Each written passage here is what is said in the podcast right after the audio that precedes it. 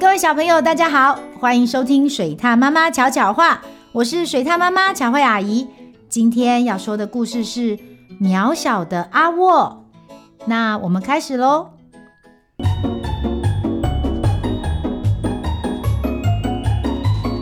水獭妈妈巧巧话。这天晚上是入冬以来最最最寒冷的一个夜晚。喜欢阅读和写作的野狼阿窝，刚接下闪亮亮大楼夜班电梯员的工作。这栋闪亮亮大楼仿佛吸取了所有人家的电力，温暖至极的灯光显得格外炫目诱人。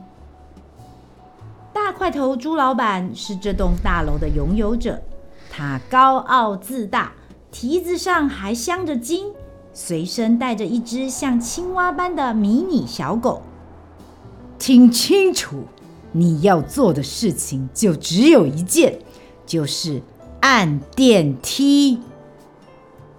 朱老板颐指气使地说：“你不需要打招呼，不需要特别表现，只要会按这些按钮就好。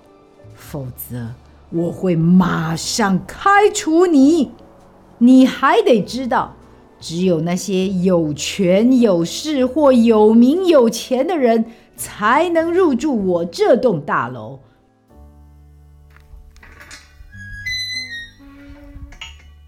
接着，他们来到阴暗的地下室。猪老板指着一间小房间说：“这间房间是特别为你准备的。”就这样。每个夜晚，伴着珍珠光泽的灯光，阿沃在电梯里上上下下。他不打招呼，不说晚安，也不说再见。他的脸上没有笑容，连眉头都不皱一下。他从不“哇”的一声吓唬住在二楼的鬼，他也从不催赶过双胞胎慢郎中乌龟。上上下下。上上下下，他送过了大熊，他也送过了鲨鱼，他送过章鱼、河豚、长颈鹿，还有大猩猩。上上下下，上上下下。阿沃谨记朱老板的话，没有出过任何差错。下班前，阿沃总会把电梯清理得干干净净，然后拿出纸笔。写下他每天所看见的事情，再让风将这些故事送到他朋友手里。每天清晨，他们都盼着这份礼物。阿沃笔下这些发生在闪亮亮大楼里的人生故事，大大提升了他的知名度。可是有一天，一阵强风吹过，纸飞机飞歪了，恰恰落在最不该降落的地方。就是朱老板的面前。就这样，阿沃丢了工作。在公车亭里忽明忽灭的灯光下，阿沃发觉有些不对劲。眼前出现的明明是两只羊，可是它们的牙齿和尾巴实在太长了。阿沃抓住它们长长的尾巴。你们别想骗过我！我知道你们在做什么。阿沃大声呵斥。阿沃成功抢下两只装成羊的鳄鱼坏蛋背上的大袋子。摔出大袋子的猪老板看起来好狼狈哦。他感激地对着阿沃说：“真是太谢谢你了，你救了我。只要你喜欢，闪亮亮大楼里的房间随你挑。”阿沃想了想，然后说：“那个可以在楼梯间上上架下的房间就很好了。只是我有个请求。现在，要是你有机会到闪亮亮大楼住一晚，你在大楼的电梯里，你会遇见一匹狼。这匹狼从不换班，直到今天都还住在那里，因为……”他把电梯布置成他温暖的房间。这匹狼可能会跟你问好，或是从架上拿一本书给你。不管它做什么，你都不需要惊慌。不过，你一定要有心理准备，那就是你要自己按电梯键哦。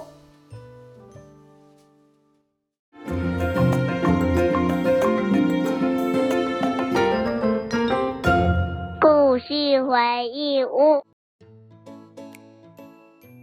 虽然在朱老板眼里，阿沃只是一个小小的员工，但他仍然用心的做好夜班电梯员的工作。直到某一天，一个意外改变了他和朱老板之间的关系。水獭妈妈想要告诉小朋友，平常我们会遇到很多不同职业的人，像是老师、保健室的护理师。甚至是清洁人员，对吗？也因为有他们，大家才可以在很棒的环境中学习吧。所以，不论是做什么工作，只要是认真负责，我们都应该给他一个大大的尊重哦。台语小教室这一集，水獭妈妈要来用台语教大家上下楼的方式有哪些？首先是故事中一直说到的坐电梯，坐电梯，坐电梯。不过，除了坐电梯之外，不论是在捷运或是百货公司，我们其实更常坐电扶梯上下楼，对吗？那么坐电扶梯就念作坐电扶梯，坐电扶梯。所以，当你想问别人，你要坐电梯还是坐电扶梯的时候，你可以说“你要坐电梯还是电扶梯”，这样是不是很简单呢？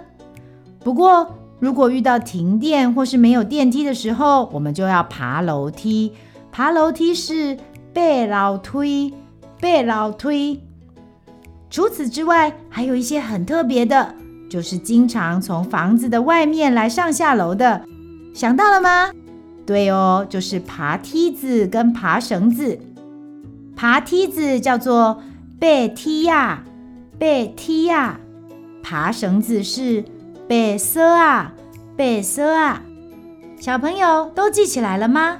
那我们再来复习一次今天教的上下楼的方式：坐电梯，坐电梯；坐电扶梯，坐电扶梯；爬楼梯。爬楼梯，爬梯子，爬梯啊；爬绳子，爬绳啊。都学会了吗？这样，如果以后要上楼，你就可以试着说说看：我可以坐电梯上楼吗？我敢会使坐电梯去楼顶。你要一起爬楼梯吗？你敢要这回背楼梯？除了要多练习几次，水獭妈妈想要跟大家分享一个坐电梯和坐电扶梯、爬楼梯的 rap 哦，你可以试试看，这样更好记哦。你要坐电梯还是电扶梯还是爬楼梯？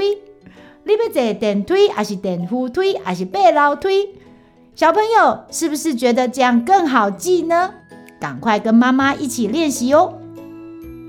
喜欢听水獭妈妈说的故事吗？记得按下五颗星，还有订阅哦。如果有什么想听的故事或想说的话，欢迎到巧慧妈妈与她的小伙伴脸书粉丝专业留言，让巧慧阿姨知道你都有在听哦。小朋友，我们下次见。本故事由星展文化授权使用。